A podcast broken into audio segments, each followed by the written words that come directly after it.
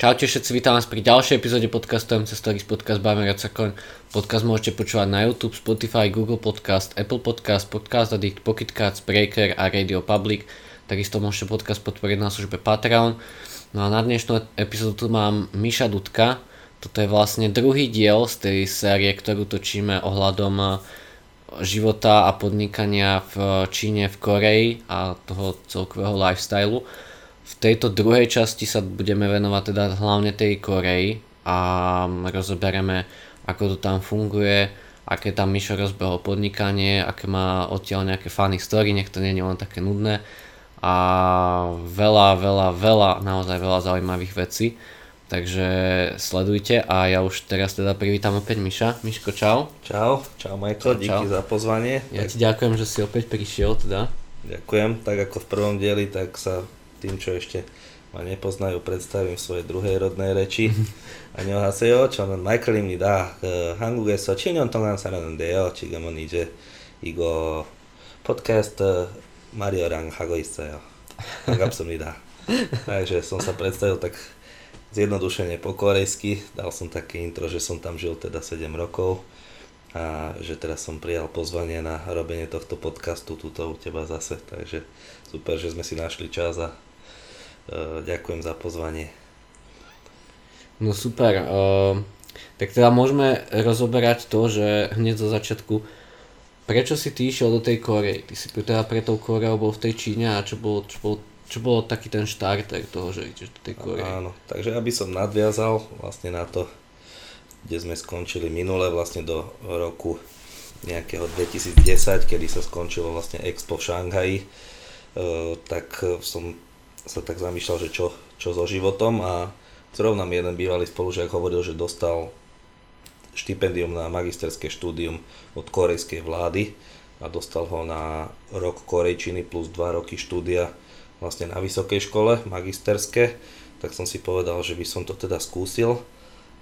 Prihlasovalo sa niekedy okolo roku, e, začiatkom roku 2011, tak ešte po tom expe vlastne, čo sa skončilo v Šanghaji, som si povedal, že aby som si zvýšil šance dostať sa na takéto štipendium, že e, to, čo som zarobil na Expe, že pôjdem obúchať do Korei, bolo to od Šanghaja asi hodinu a pol, dve hodiny letu do Soulu.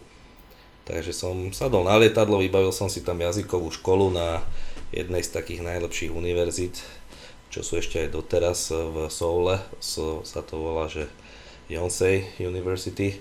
Oni majú takú skratku Korejci, že Sky, ako obloha, že to, je, to sú tri top univerzity v Koreji, ako Seoul National University, Yonsei a Korea National University, takže uh, išiel som tam študovať semester, platil som si semester, za ten semester som sa stihol naučiť nejaké základy korejčiny, uh, rozbiť všetky úspery, čo som mal zo Šanghaja a išiel som teda skúsiť šťastie a nakoniec vybrali ma dostal som to štipendium a v roku 2011 už som sa vlastne aj pakoval a išiel som študovať do Soulu. Najprv to teda začalo tou uh, jazykovou školou a potom to prešlo do normálneho denného magisterského štúdia. No a podpora toho bola tá, že ešte v roku 2009 som stretol veľmi veľa Korejcov počas môjho štúdia v Qingdao, jak som aj spomínal. A vlastne tí korici ma aj tak povzbudili, že keď tam niečo bude, tak mi pomôžu a že môžem u nich bývať a tak ďalej. Čiže mal som tam aj také odhodlanie a išiel som tam a krajina super, dalo mi to jak taká Amerika, jak taká azijská Amerika, celý ten systém, oni majú vlastne kvázi okopírovaný. Korea je teraz top 7 možno ekonomika na svete a pritom mm. ešte 50 rokov dozadu boli v podstate na úrovni, kedy im Filipíny pomáhali.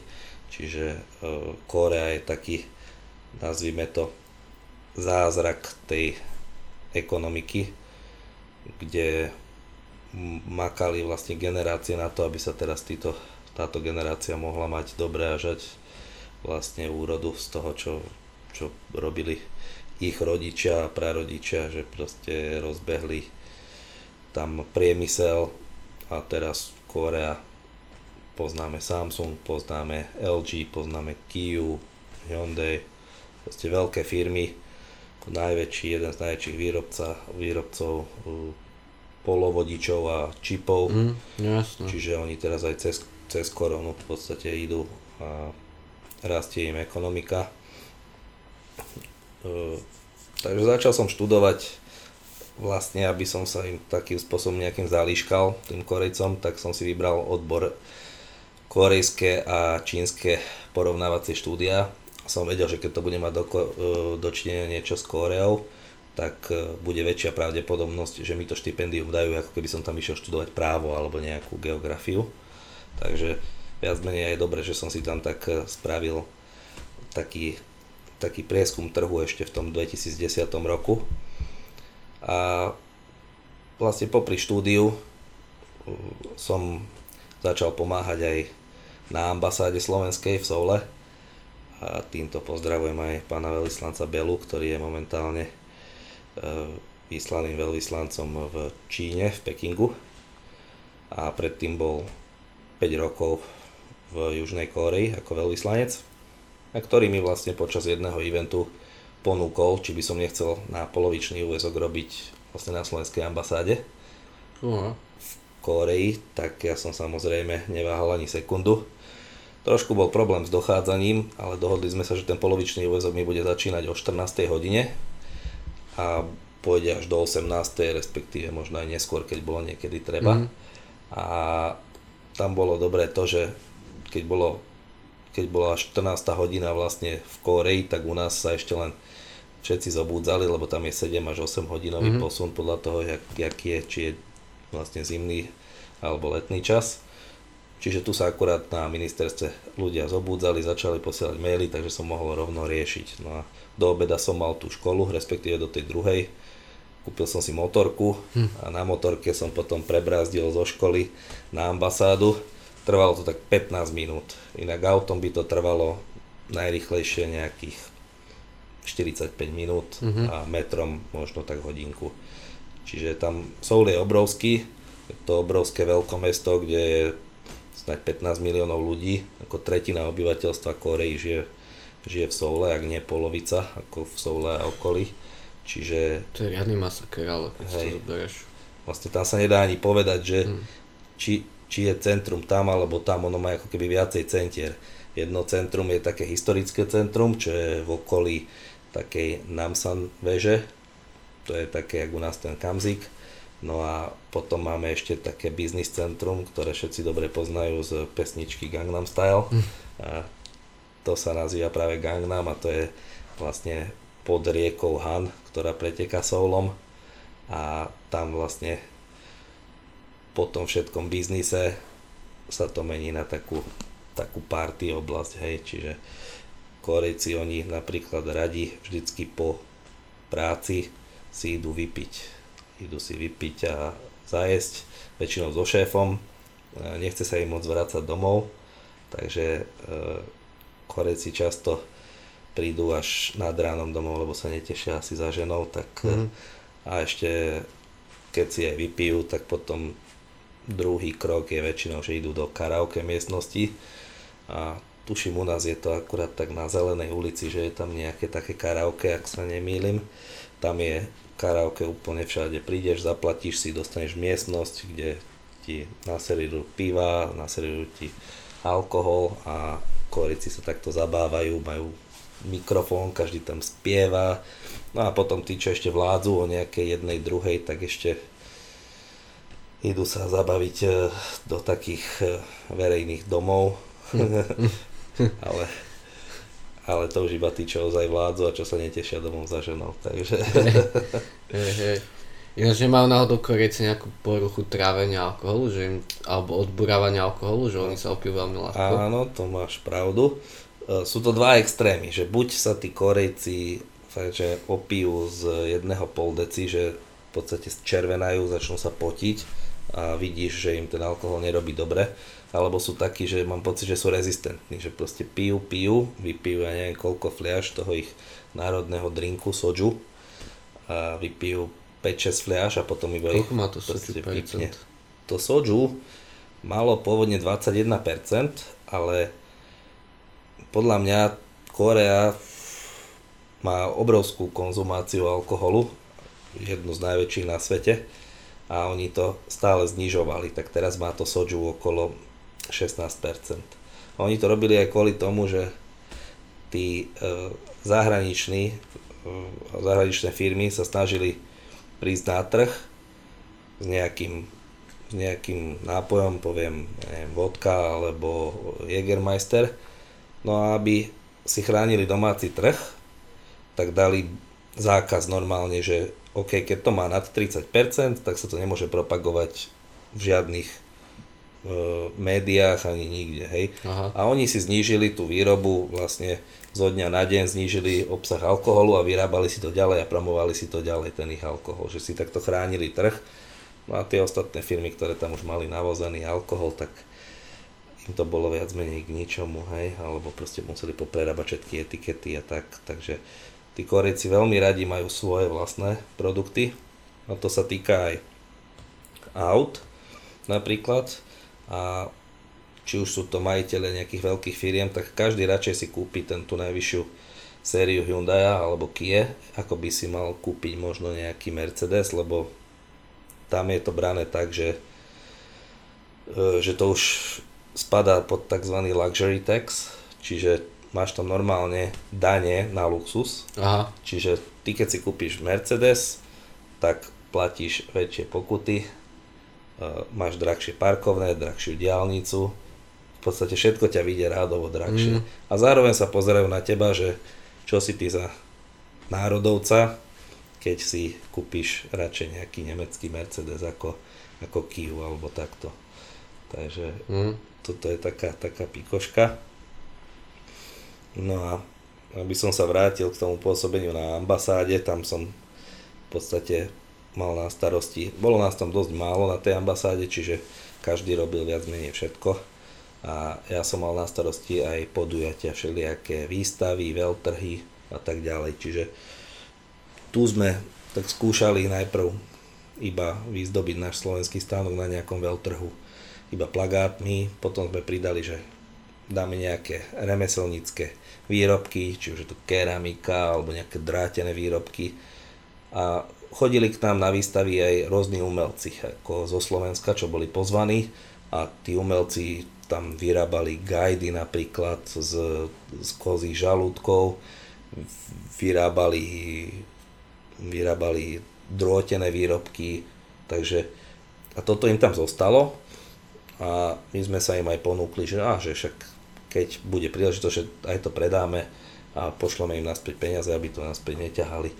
No a potom sme zistili, že na tých ako, trhoch sa dalo aj takto si dajme tomu privyrobiť, keď to bolo v rámci voľného času a keď sa niečo zarobilo, tak my sme tie peniaze v podstate využili na to, aby sme zase spromovali Slovensko, že mm-hmm. sme mhm. nakúpili nejaké súroviny, uvarili sme guláš a potom sme tie guláše tam rozdávali, alebo aby sme si aspoň zarobili na súroviny, tak sme predá, predávali za nejakú symbolickú cenu, hej, guláše, my sme tam skúšali pyrohy, skúšali sme halušky, až sme jedného dňa vlastne prišli na to, že skúsme niečo sladké a skúsme niečo, čo je tradičné slovenské. Tak sme rozmýšľali a najlepšie nám z toho vyšiel ten trdelník.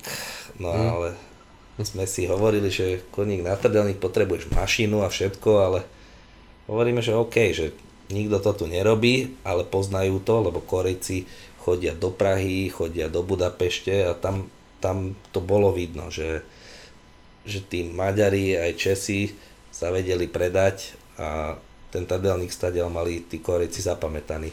Takže ja som jedného dňa sadol na lietadlo, išiel som na Slovensko a išiel som do Skalice.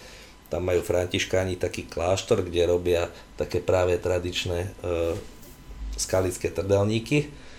Tak som sa tak spýtal, či sa tam môžem na to popozerať, a že ako sa to vyrába, čo k tomu potrebujem. Tak povedal, že samozrejme potrebujem nejakú mašinu, ktorá, na ktorej sa to bude piecť, tak som išiel za jedným pánom na doporučenie, čo to už na dôchodku vyrábal v garáži v obci e, Kopčany. Mm-hmm, Takže mm-hmm. pán mi to na zakázku vyrobil, stroj sme zabalili a poslali sme asi 100 kilový stroj do Korei a fungoval na plyn.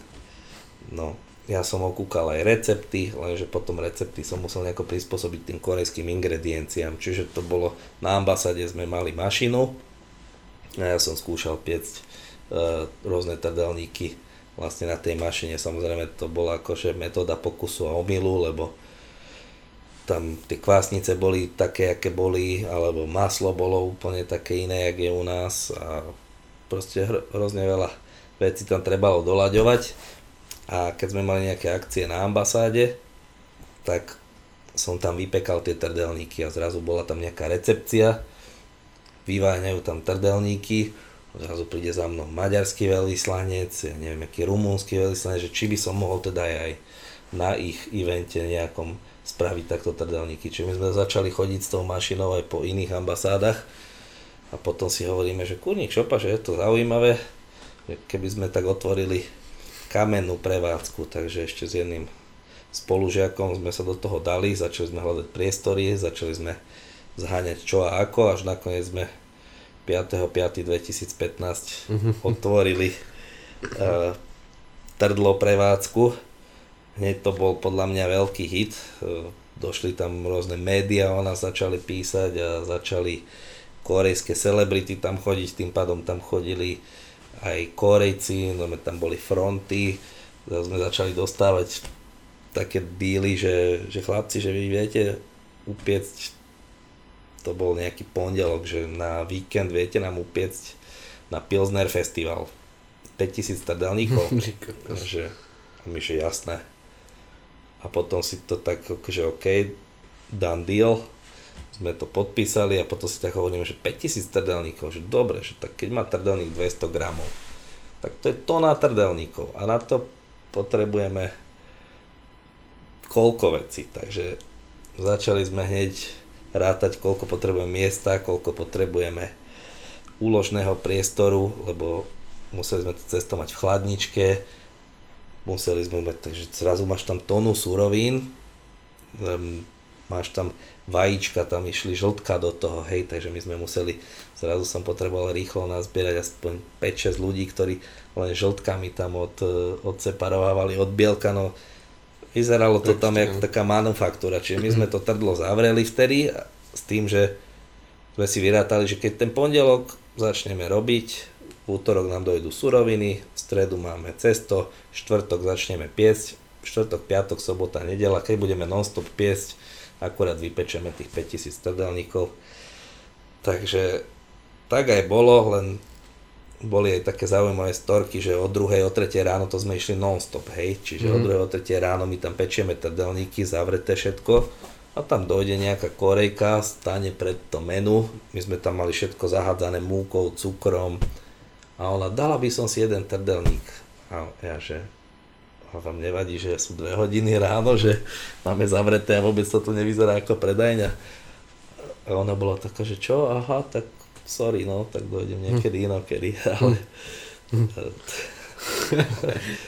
my sme tam boli od múky, normálne sme sa striedali, že sme si rýchlo pospali trochu s kamarátom a aby sme vládali šúľať tie trdelníky, no ale museli sme si aj trošku pomôcť a už keď sme videli, že nestíhame, tak sme začali tie trdelníky už zmenšovať, respektíve začali sme ich na tú palicu, na to trdlo dávať aj dva a začali sme to rýchlejšie piec, no ale nakoniec podarilo sa, všetko klaplo, Korejci to na tom festivale všetko predali, vlastne to bolo pivo s trdelníkom, také kombo niekto vymyslel, tak si to dali a, a v podstate nás vyplatili a my sme boli happy, hej, že proste... Koľko ste tam mali rezervu?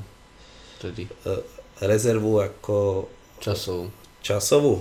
Nula. To bolo tak, že to bolo vyrátané tak, že posledných 500 trdelníkov sme dodávali v nedelu podvečer a priebežne sme to vlastne piekli a dodávali na ten, na ten festival. Hej, že to sme ani nepiekli na tom festivale, lebo by to neutiahla elektrina. Mali sme to v tom našom trdlo e, store a vozili sme to vždycky po 500 alebo po pár sto kusov na ten event. A Aha, vždy, okay. keď, vždy, keď mi už volali rýchlo, už doneste nejaké, nejaké trdelníky, lebo už sa to míňa, tak sme donesli 200, dojdem naspäť, že ideme piesť a a že to sa rozobralo hneď, že proste zase ďalšie potrebujeme, hej, takže to bolo také celkom šialenstvo okolo toho.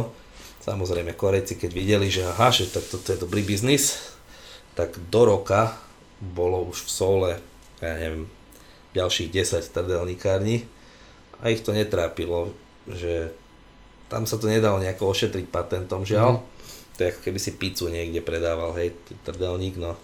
Takže si nejaké recepty zohnali, zohnali si tú mašinu nejakú, tak potom to robili tiež, ale tým pádom nám aj kazili meno, lebo nerobili to poctivo, my sme, my sme robili jednak poctivé chutné trdelníky a e, robili sme ich aj v rôznych príchutiach, čiže my sme robili trdelníky aj s nutelou, teraz už je to viac menej bežné, hej, ale predtým to bolo také ako celkom inovatívne, takže my sme robili trdelníky s nutelou, s kokosom, s orechami, e, s rôznymi mandlami, s medom, s, so zeleným čajom, čo ťa napadne. Dokonca sme robili na slano trdelníky hey, hey, s kukuricou, so syrom, čiže... Aj spomínal som že aj s gulášom ste mali nejaký trdelník, nie? To bolo na jednom evente, áno, že uh, predávali sme aj guláš, aj trdelníky.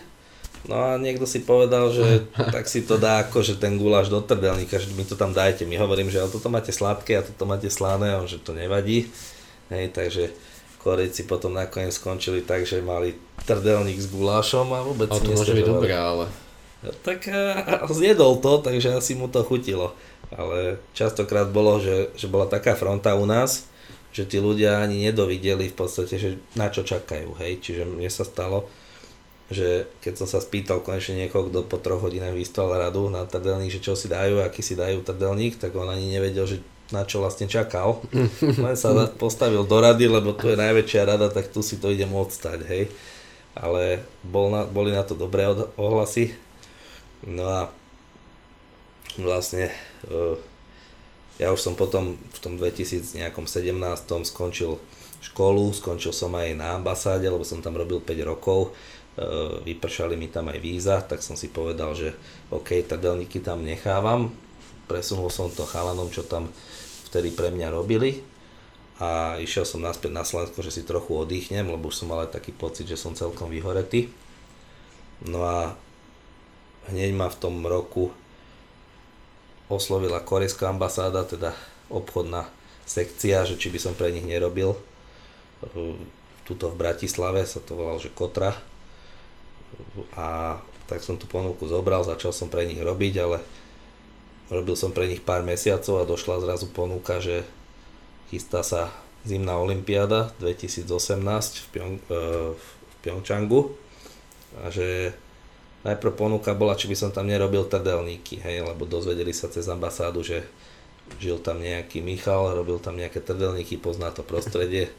A keď som sa stretol s tou agentúrou, ktorá zastrešovala Olympijský dom, tak nakoniec zo mňa spravili manažera Olympijského domu OK. Uh, Môže byť. Takže, takže byť. Korejcov som uh, nechal tak a išiel som sa vrhnul na nový projekt a tým bol vlastne manažment Olympijského domu. Čiže išiel som tam 3 mesiace pred začiatkom Olympiády a už trebalo zháňať miesto, trebalo to zariadiť, všetko trebalo vybaviť, aby všetko proste fungovalo. Keď sa poslalo kargo zo Slovenska, diplomatickou poštou, bolo to treba prevziať, bolo to treba všetko naložiť do chladničiek, mrazničiek, ten dom viac menej vydekorovať a zariadiť, aby všetci mali aj ubytovanie. Čiže my sme mali priestory a teraz si vedel, že ti príde 30 ľudí, ktorí potrebovali mať postele, periny, všetko. Tak ja som išiel do IKEA spravil som tam nákup, ja neviem, za 5000 eur. Kúpil som 20 dvojposchodových postelí, 20 matracov, periny a zariadili sme tam vlastne celý ten dom na ubytovanie a plus sme zariadovali aj ten olimpijský dom, kde potom prichádzali športovci a rôzne VIP delegácie. Takže toto bol, bol taký zážitok. No a tam sme mali medzi inými aj prezidenta Andreja Kisku, ktorý tam došiel v rámci delegácie, čiže o, o neho sa trebalo starať. Prišiel tam e, monacké knieža Albert, ten dokonca má rád vraj aj Slovensko, aj má rád e, lyžovanie, dajme tomu, a je taká tradícia, že vždy, keď bola nejaká olimpiáda, tak prišiel aj ten slovenský dom pozrieť. E, prišli tam rôzni, rôzni športovci, rôzne celebrity, aj z Koreji, aj celosvetové. Dokonca zaujímavosť je taká, že prišiel tam pán Kanaďan, e, ktorý mal korene zo Slovenska a prehovoril na mňa plynulou severokorejčinou, že on sa tam staral o ženskú severokorejskú delegáciu mm-hmm. a že žil v Severnej Koreji, učil tam angličtinu snáď 15 rokov a on je ten človek, ktorý, neviem či si zachytil, že v Severnej Koreji bol za Kim Jong-unom Dennis Rodman. Čiže mm, nezachytil som. taký basketbalista z Chicago Bulls, lebo Kim Jong-un má veľmi rád basketbal, Aha. tak proste mu doviedol proste celebritu z NBA a tento chlapík mi rozprával, jak na jachte pili s Kim Jong-unom, jak proste si, si užívali a on bol jediný cudzinec, ktorý sa mohol priblížiť ku Kim Jong-unovi. Ty, kokos, to je sila. No teraz žiaľ, e, v rámci e, takého mocenského súboja e, Číny a Kanady a aj Ameriky, neviem, či si zachytil, že CEO od Huawei bola zatknutá vlastne v Kanade. Hej, hej. No a Číňania na oplatku za to zatkli Kanadianov v Číne a zatkli diplomata jedného kanadského a zatkli práve tohto môjho známeho, toho Michaela Špavora a obvinili ho zo špionáže proste pre Severnú Kóreu. Čiže on ešte doteraz je, je vo väzení Fúha. a on bol taký, taký zdroj informácií, že čo sa v tej Severnej Koreji deje a fakt vedel parádne ako poznal tú mentalitu, mal konexie. Už vtedy sme si hovorili, že kokso, že nebude ten ako nejaký špion, ale či bol, či nebol, každopádne Číňania ho zabásli a doteraz sa to, to väzie vlastne s ním. Takže hm, toto je taká, taká tiež pikoška mm. z, z Olympiády potom došiel jeden youtuber na slovenský stánok a či si nemôžeme vymeniť teda akože Instagram a pozerám a typek má 2 milióny followerov a Čiže taký komediant preslavil sa tým, že vlastnú babku začal vlastne nahrávať na Instagram a začal s ňou robiť také, také srandičky. Sú, sa volá Ross Smith Mm-hmm. A babka má snad 96 rokov. A Ježiš, ja viem, viem koho myslíš, no, už viem. Natáča s ňou samé také hej, hej, už videá. Viem, no. už viem, no. Takže on je tam tiež slávny, ten došiel na ten slovenský olimpijský dom. Uh, boli tam rôzne žúrky, dokonca skamarátili sme sa s týpkom, ktorý prišiel na olimpijský dom, nikto nevedel, kto to je, ale tak my sme boli pohostiny že nalejeme si borovičku, začali sme piť borovičku, jemu to voňalo ako stromy v lese, takže tí Kanadania si to oblúbili. A už keď bol taký pripitý, tak hovorí, že by the way, že zajtra uh, mám, že už nemôžem toľko piť, lebo že zajtra ja mám súboj o zlato. A že fíha. takže, takže typek uh, bol curlingista a mal mixed doubles, mal súboj o zlato a hovorím, že no počúvaj, že Eh, tak keď vyhráš zlato, tak pijete u nás zadarmo. Ale iba ak doneseš tú zlatú medailu.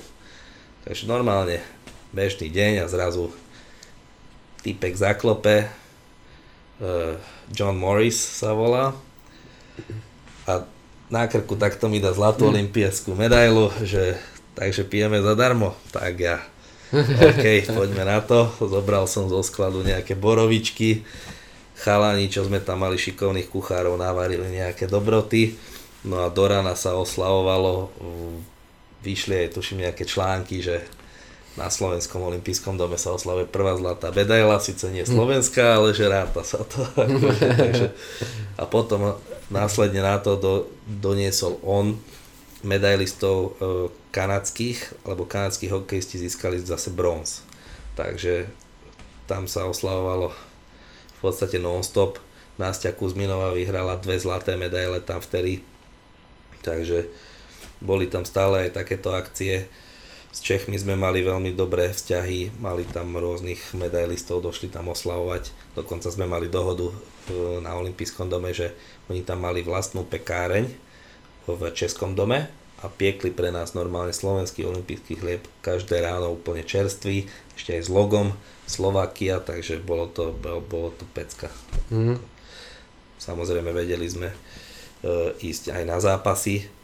Prvýkrát som strátil hlas v ten v ten deň, lebo som išiel na zápas, čo bol hneď prvý Slovensko-Rusko a Rusi vyhrávali 2-0, tuším, po druhej tretine alebo fra, po, počas druhej tretiny a my sme otočili zápas na 3-2. Porazili sme v úvodnom zápase olympijských hier Rusko.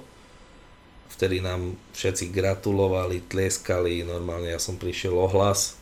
A ešte do toho mi pipla sms že gratulujem, vyhrali ste 500 eur a ja, že fíha.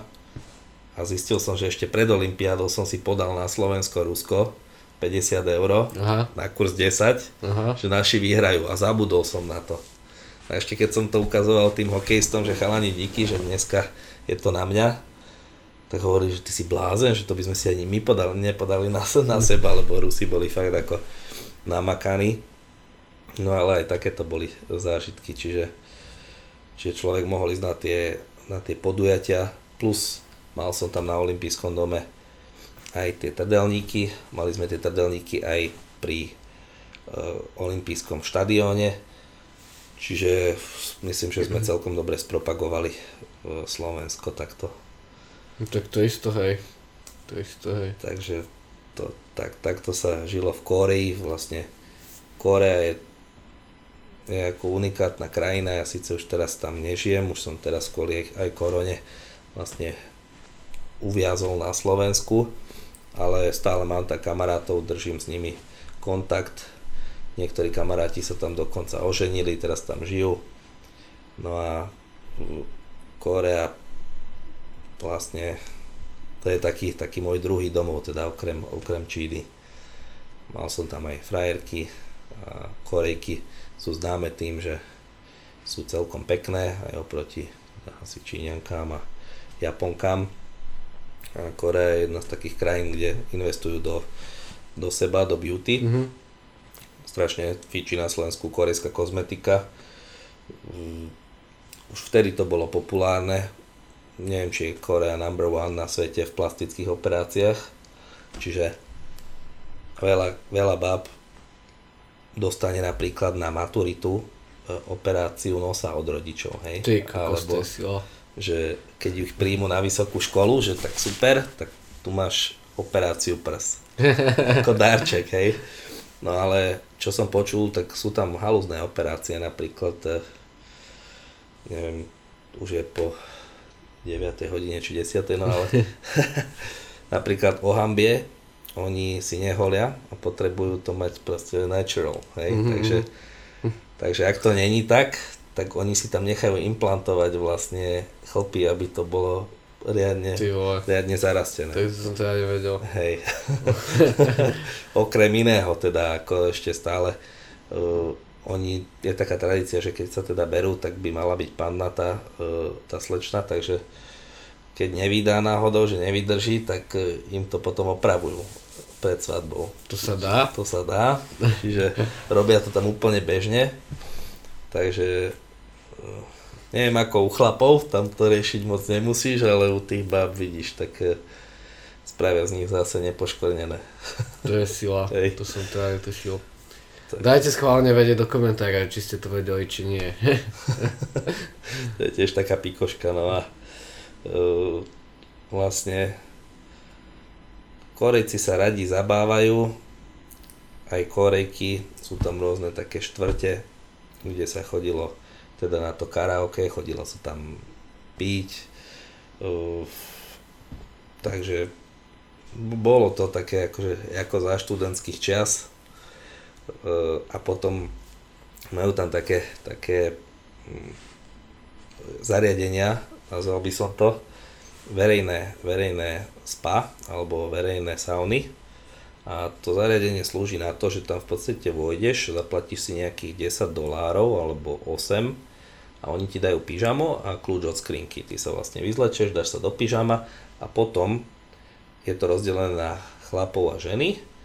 Máš tam rôzne e, horúce kúpele a jacuzzi s bylinkami, e, s, takým, s takou solou, neviem aké, kde sa proste vykúpeš, osprchuješ sa a potom máš spoločenskú miestnosť, kde už sa stretnú v pyžamách tí chlapí a ženy a máš tam rôzne koje, kde máš rôzne typy saun. Čiže máš tam suchú, solnú saunu, drevenú, ja neviem akú, vlhkú a, a to je taká kultúra vlastne saunovania sa, ale zároveň aj takého vytriezvovania, lebo v tej spoločenskej miestnosti máš žinienky a vieš si tam láhnuť na žinienku a spať tam až do rána. Čiže keď sa ti napríklad nechce ísť domov, asi už veľmi rozbitý e, z rozhýrenej noci, tak ideš do tej sauny a tým saunovaním a otužovaním, oteplovaním vlastne oni veria, že sa z nich vylúči ten alkohol skôr a potom ráno idú častokrát aj rovno do roboty odtiaľ. Čiže to to bolo také vytrezovacie miestnosti. To je tiež sila, som nevedel, ale to nie je drahé, to je celkom lacné. To je lacné, to je lacné a veľmi hmm. zaujímavý taký koncept, ja som to obľúboval, chodil som každý týždeň, len čisto sa zrelaxovať, hej, chodili tam rodiny cez víkendy, že si tam, tam sa zrelaxovali, vysaunili sa tam, najedli sa tam, zahrali si tam spoločenské hry, tie sauny niektoré vyzerajú ako také arkády, vlastne také, že kde máš tie hry, hracie automaty, alebo tie, kde vyberáš si tie všelijaké hračky z toho automatu, alebo máš basketbalové trenažery, že tam to bolo normálne taká veľká uh, veľká budova, kde, kde sa dalo robiť kadečo, bola tam reštaurácia, mal si tam dokonca holiča alebo kaderníka, čiže niektorí uh, dokonca čo boli aj bezdomova, bezdomovci, tak to neboli takí typickí bezdomovci ako u nás, ale tam došiel človek, dal tých 8 dolárov a on sa tam okúpal, prepral si tam veci, najedol sa tam, dokonca sa tam ostrihal a ráno sa obliekol a išiel robiť, dajme tomu, taxikára alebo autobusára. Že boli bez domova, mm. ale nikto to o nich nejako nevedel, lebo dokázal, dokázal ďalej fungovať, aj keď nemal bývanie napríklad. Čiže toto je taká, taká zaujímavá vec, čiže tam tých bezdomovcov fakt veľa nebolo a keď bolo, tak boli koncentrovaní na jednom nejakom mieste, kde ich strážili uh, mestskí policajti a to boli takí, čo mali problém, dajme tomu s alkoholom už taký výraznejší, ale alebo boli nejakí nesvojprávni. Ale inak ako tam si až tak chudobu nevidel v, v tom Soule. A tak okrem Soulu som teda navštívil aj iné mesta, veľa som pocestoval. Jak som spomínal, chodil som tam na motorke, ako žiaľ jedného dňa sa mi stalo, alebo jedného večera sa mi stalo, že mi typek nedal prednosť, išiel na červenú a ma zrazil, takže som skončil v nemocnici s, so siedmými zlomenými rebrami a s pneumotoraxom. No to sa dával koľko dokopy z toho? Taký mesiac, no, tak to sa ani nejako nesadrovalo, tie rebra, to, to chce akurát tak kľud a ležať, alebo byť v takom polosede, viac menej. No a potom som si povedal, že OK, že tak dosť bolo motorky, aj keď som bol akože extrémne opatrný a nikdy som nemal ani náznak nejakej kolízie, ale niekedy to proste neovplyvníš a, mm. a stane sa aj takéto niečo. Tak potom som si kúpil auto, moje prvé auto v Kóri, bol Dave Matis, také mikroauto, ale zmestilo sa tam všetko, vedeli sme tam dať mašinu na trdelníky, vedeli sme ísť na nejaký event a vedel som to všade zaparkovať, hlavne to bolo to, že dalo sa tým e, tou dopravou, dopravnou špičkou preštrikovať celkom elegantne a potom aj zaparkovať, nájsť si s takým malým autom parkovacie miesto. Mm-hmm. Takže, takže jazdil som tam aj na aute a to auto som tam potom nechal aj, aj s tými strojmi na trdelníky, vlastne tým chalanom, ktorí ďalej pokračovali v, v tom v tom mojom zabehnutom biznise. A to teraz funguje teda dnes? No, by to fungovalo, keby nebola korona, lebo všetky eventy sa zrušili. My sme hmm. potom boli nútení viac menej kvôli tým uh, výdavkom na uh, nájomné tú kamennú predajňu zatvoriť a ísť na režim také, takého food trucku, jak je teraz populárne, všetky tie food trucky, čo sú pred starou tržnicou a takto, lebo tam nás vyšlo mesačné nájomné okolo 5-6 tisíc dolárov a to malo 27 metrov štvorcových. Mm-hmm. Takže tak, taká garzonečka, lebo to sme mali na dobrom mieste, ale okrem toho, že bolo to nájomné extrémne drahé, tam sa platili aj zálohy hrozne drahé, že nikto ti nedal iba tak, že na teraz, od, od teraz prenajímaj, prenajímaj si to, ale najprv povedali, OK, chceš toto miesto, tu nám zložíš 30 tisíc dolárov a až tak môžeš si začať prenajímať, čiže... Aha. Hm. Čiže tu som sa ten, ten biznis robil, tak ťažšie sa to rozbiehalo. Plus nám dávali všelijaké také polená ešte pod nohy, že cudzinci, aby mali licenciu na podnikanie, musia zložiť ešte 100 tisíc eur tam a neviem čo. To sme, to sme obišli tak, že sme leteli do Hongkongu, založili sme si tam firmu a potom mm. sme mali akože pobočku hongkongskej firmy tam v Koreji, čiže tak sme to nejakým spôsobom obišli a obchádzali, ale nebolo to ako jednoduché, no, takže potom sme zvolili ten food truckový systém, spojili sme sa tam s ďalšími cudzincami, čo mali svoje biznisy tam. Bol tam jeden Marokánec, čo robil nejaké marokské sendviče. Bol tam jeden Bulhár, ktorý mal reštauráciu už 10 rokov tam zabehnutú. A on bol taká miestna celebrita, lebo on tam vedel parádne po korejsky, vystupoval tam v rôznych cooking shows. Čiže on keď s nami išiel, tak ten Michael s ním sa všetci chceli fotiť. Všetci všetko kupovali, čiže to je jedno, čo on hodil na panvicu, všetko sa predalo, takže my sme takto vytvorili taký, takú skupinu cudzincov, podnikateľov a chodili sme na rôzne takéto eventy potom spolu, to bolo také zaujímavé, no a on, on si teraz otvoril novú reštauráciu, čo sledujem na, na Instagrame, čiže on je taký, jak, taký jak masterchef u nás, tak... Môže byť, môže byť. To je brutál zaujímavé, no. Takže trdelinky fungujú dodnes ako ten food truck, hej? E, fungovali by, keby nebol teda ten COVID a tým pádom sa zrušili všetky eventy a mašiny na trdelníky sú teraz niekde v bezpečí zložené v útrobách ambasády, respektíve u môjho známeho Zoliho, ktorého týmto tiež pozdravujem, ten, ten je tam taký, taký Matuzálem korejský, ten už tam žije, no 11 rokov, 10-11 mm. rokov, je parádne po korejsky, zobral si Číňanku za ženu a žijú si tam v tom soule. E, staral sa o tie trdelníky, keby, keby teraz nebola ešte korona, tam to majú ešte prísnejšie ako u nás, kontrolujú to e, odkedy im tam nejaká fanatička v kostole nenakazila pár tisíc ľudí ako jedna osoba, tak potom už to tak celkom kontrolujú, sledujú, či majú rúška, E, reštaurácie sú otvorené takže pre 4 ľudí, do 4 ľudí do 6 uh-huh. a po 6 už môžu byť maximálne dvaja pri stole. Aha, OK. Takže majú tam rôzne takéto No tak to je ťažko tam teda podnikať teraz, no. Čiže teraz, teraz žiaľ tento gastrobiznis je všade taký dosť handicapovaný, pokiaľ to sa nejedná teda o nejaký delivery, no ako skúšali sme aj delivery, ale uh, tým, že Soul je obrovský, tak nedalo sa to nejako pokryť z tej jednej uh, mm. z tej jednej našej predajne, hej, že keď si niekto na druhý e, koniec Soulu objednal 10 trdelníkov, to ti trvalo 2 hodiny, kým si sa dostal tam a naspäť, čiže mm. nebolo to rentabilné, takže my sme dúfali, že tam si na nás ľudia zvyknú a budú tam chodiť, no ale Vieš, veľa ľudí tam má peniaze a nemá nápad, takže my, jak sme tam mali trdelníkáreň na rohu tej ulice, tak e, druhá a tretia trdelníkareň, čo nebola už naša, sa vlastne otvorili hneď vedľa nás ako na drzovku.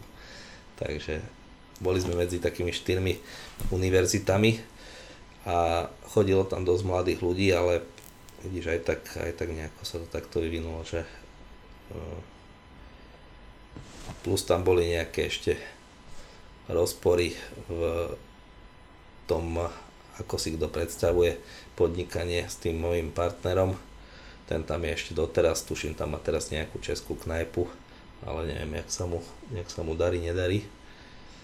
Takže ako, je, to, je to extrémne zložité a náročné, lebo Korejci robia 24-7, hej, čiže my sme tam vlastne 3 roky boli otvorení non-stop, čiže každý pondelok až nedela non-stop trebalo ráno otvárať, večer zatvárať, do toho ešte ambasádu nejako stíhať.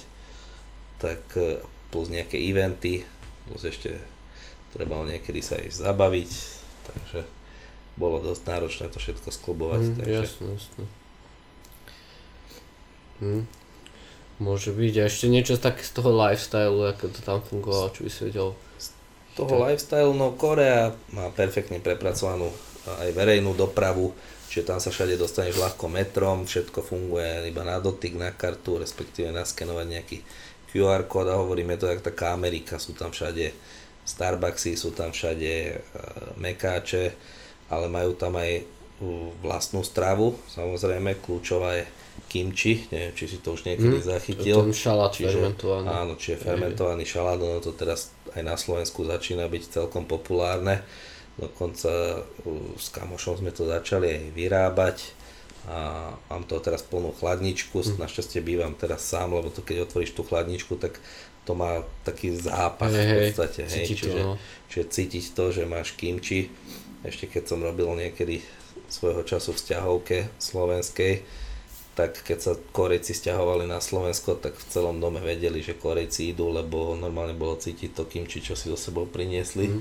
Takže oni si ho vždycky zobrali so sebou, lebo kimči je niečo, bez čoho Korejec vlastne neopustí krajinu. Hej. Mm. Takže kimči je fermentovaná kapusta, je to zdravé, ale je to pikantné a je, má to aj svoj teda taký zápach tradičný. A niekomu to vyhovuje, niekomu menej, ale už vie, že aj nejaké slovenské firmy sa tomu venujú viac menej naplno, takže kimči sa dá kúpiť a oni to, to kimči jedia fakt ku všetkému. No a ten môj jeden známy, čo tam so mnou žil, pomáhal mi podnikať Ervin, tak on E, dokonca natočil pre STVčku taký dokument cestou, necestou sa to tuším volá a tam vysvetľoval pol hodinu o tom, ako funguje tá kultúra tam, ako, ako sa to kimči vyrába, čo kde sa ako je. Sú tam tradičné korejské trhy, kde uh, vieš si dať živú chobotnicu napríklad. Fúha, a okay. uh, to je aj príčina, častá príčina, jak máš v Japonsku rybu fugu, že je jedovatá a musí to nejaký masterchef po x rokoch skúsenosti jedine pripravovať, mm. tak, e, tak e, táto chobotnica, ona si ju musíš nejako špeciálne omotať okolo paličiek a strčiť si ju do krku a prehltnúť ju akože živú. Mm-hmm. A častokrát sa stáva, že tými prísavkami sa prísala niekde do krku a človek to nevedel zhltnúť a sa zadusil. Mm, jasne. Čiže som už počul, no. No, čiže toto je tak, taká zaujímavosť a je veľké riziko. Hej, ale ako niek, niekto, takže stojí mu to za to, hej, alebo je to z takého hecu, že už keď pijú, tak no dajte aj tie chobotnice a ideme to zjesť. Potom si ich už tak niekedy, niekedy rozsekali a ono, keď si ich rozsekajú, oni sa ich tak hýbali na tom tanieri, takže je to tiež stále taká, taká exotika. Takže Korejci zjedia veľa vecí dokonca ešte do dnešnej doby tam jedia psov. Ako, nie je to už vo veľkom, ale sú špecializované podniky, oni na to nie sú už hrdí, ale tá staršia generácia stále si potrpí na to, aby si najmä cez zimu dali uh, polievku z obsa. To, tie psy sú žiaľ tam chované čisto iba na ten účel, že to je v podstate ako keby si tu mal vlka, alebo ja neviem, mm-hmm. že, mhm. že ako keby si chytil vlka a, a z neho si niečo spravil. Takže toto je niečo, čo sa snažia tí Korejci už teraz mladá generácia eliminovať zo svojej kultúry a podľa mňa dobre robia. A, Jasne. Ale inak ako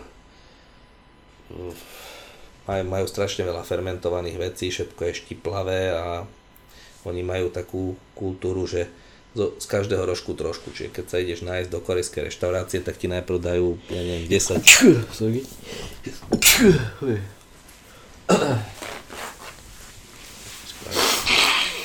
Spravíme prestrih. Ah.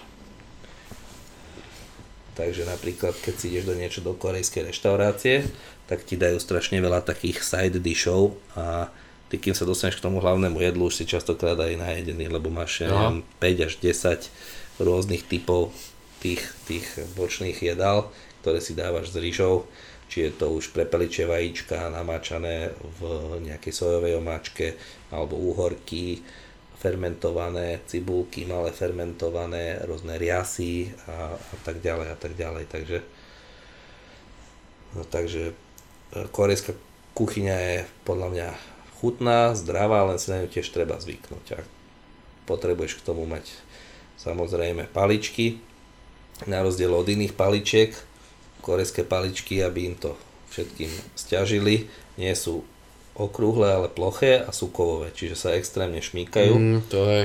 A, a, a treba si na to tiež zvyknúť. Akože veľa ľudí doteraz, aj keď vedia s paličkami, tak s tými korejskými to majú, to majú ťažké.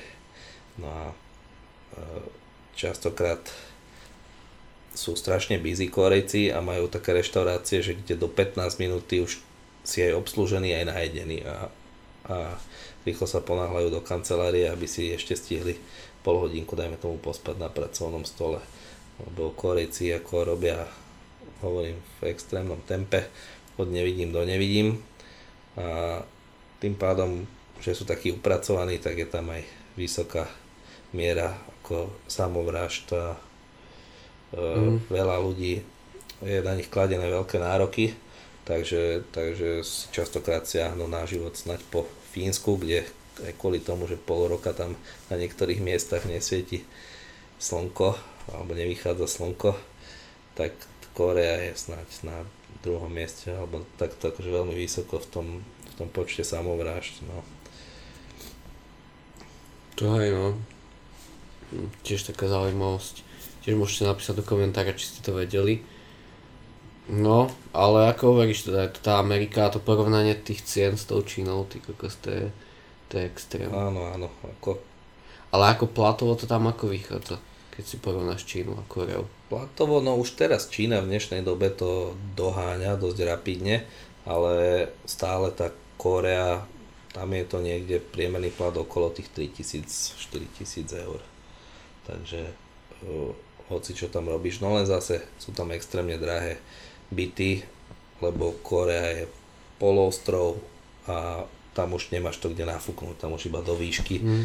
Priestoru je tam málo, takže extrémne sú drahé tie byty a e, častokrát ľudia ani nekupujú byty, ale si ich iba prenajímajú a žijú celý život vlastne v prenájmoch, alebo tí trošku menej ako majetní fungujú práve na tých uh, saunách a rôznych mm. takýchto extrémne malých nejakých ubytovacích zariadeniach, že, že tam máš v podstate ledva sa ti tam zmestí postela a stôl. Mm.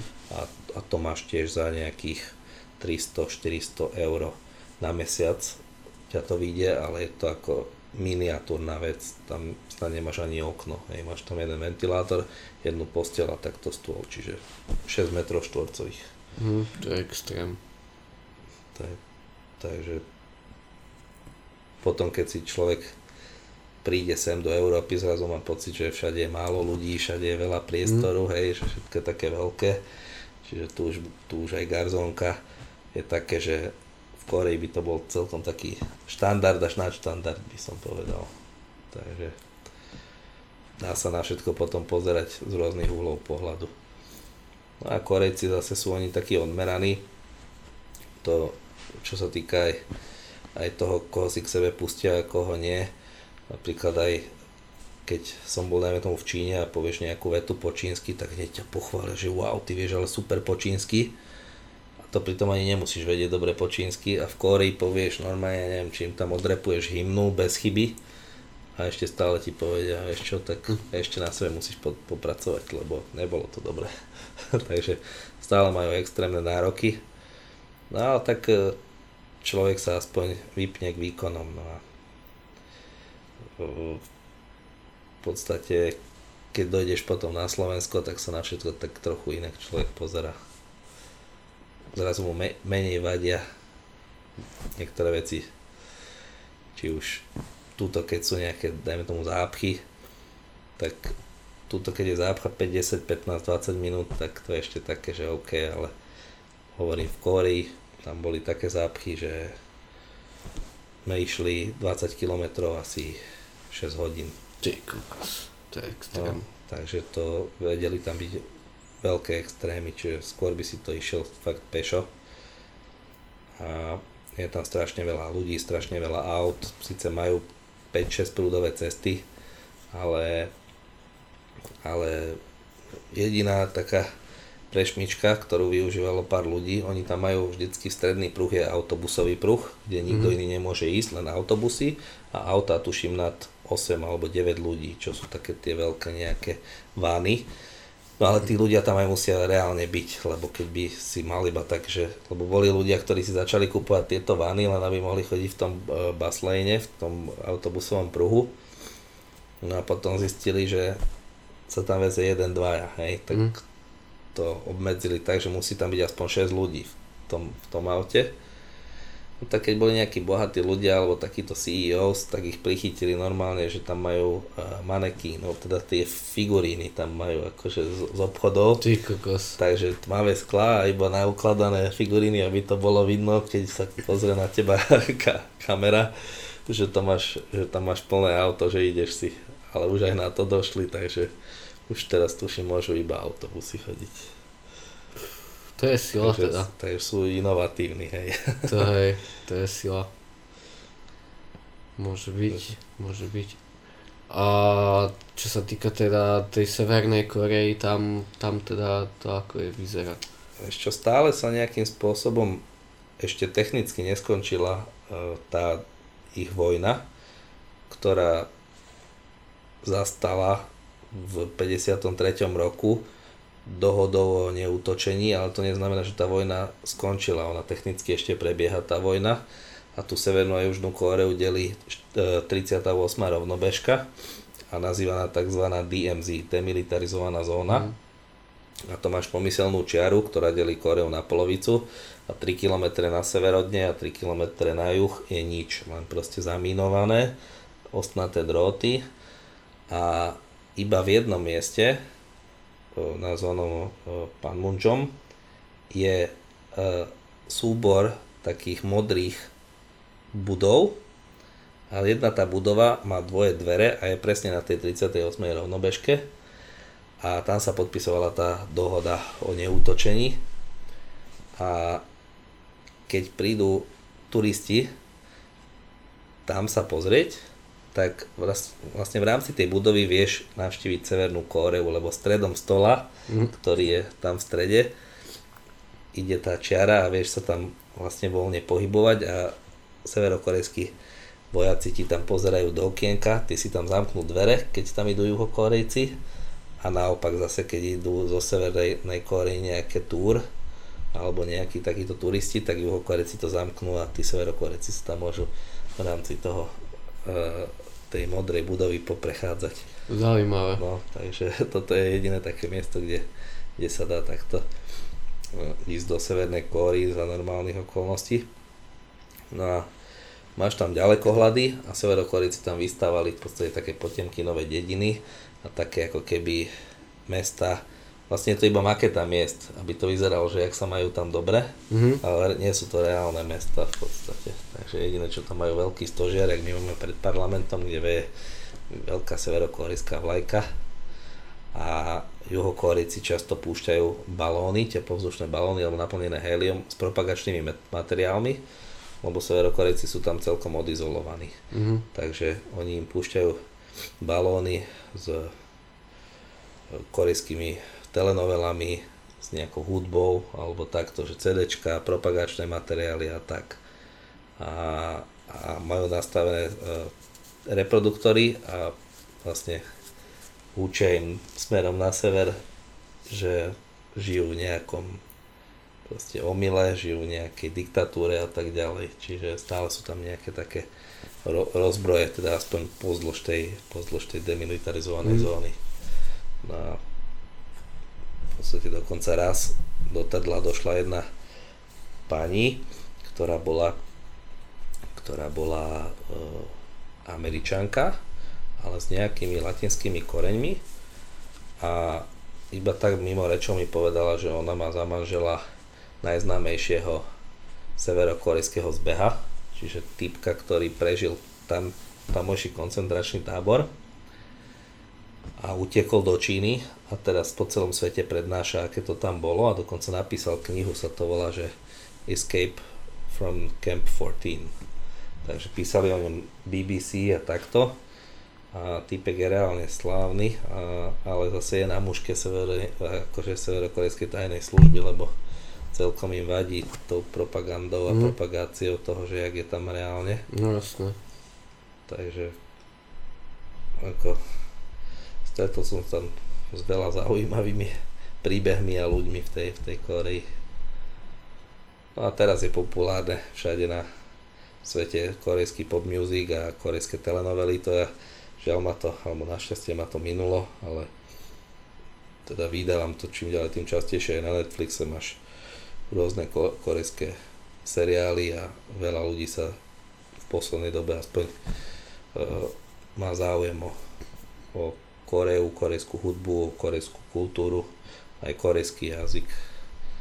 Takže kto bude chcieť nejaké základy korečiny si prebrať, tak môžeme sa to hodnúť. Jasné. No dobré, dobré Miška, ďakujem, myslím si, že je veľmi zaujímavá časť. No, jak teda vy tam máte nejaké návrhy, tak môžete napísať do komentárov, že by sme teda ešte nejaké nahrali. A ja ti ďakujem, že teda spovedal aj tento príbeh hlavne o tých trdalníkoch, lebo to je podľa mňa taký fakt, že legendary príbeh, čo no, no, každého dostane, lebo to je, to je proste extrém môžeš spať a povedať si, že si dokázal niečo takéto, vieš, lebo to si málo kto vie povedať takúto vec, že sa mu podarilo. Pre niekoho je to možno taká akože blbosť, ale pre niekoho je to zase také, že aspoň trochu tej kultúry človek dokázal doniesť a dokázal dať tom aj celkom slušne zarobiť. No, to hej, to hej. No, akože podľa toho, jak si vrával, jak ste ich robili 5000, jak no. ste tam mali rady, tak to museli byť pekné číslo, no to je pravda. Takže, takže super, díky moc, že si teda spovedal tento príbeh a vy napíšte do toho komentára, čo by vás ešte zaujímalo a určite nám pomôžete tým, že to budete zdieľať. Uh, môžete označiť teda Miša, ty máš ten Instagram Michal Kost s tým, že Ičko máš jednotku. Áno. A označte teda mňa Mária Podsečnica Kon a tým, že to zazdielate, tak samozrejme to bude vidieť viac ľudí No a ak chcete teda podcast podporiť, podporiť, tak môžete tak spraviť na tom Patreone. No a ďakujem vám, že ste to počúvali do konca. A prajem vám pekný zvyšok dňa. Čaute. Ňong.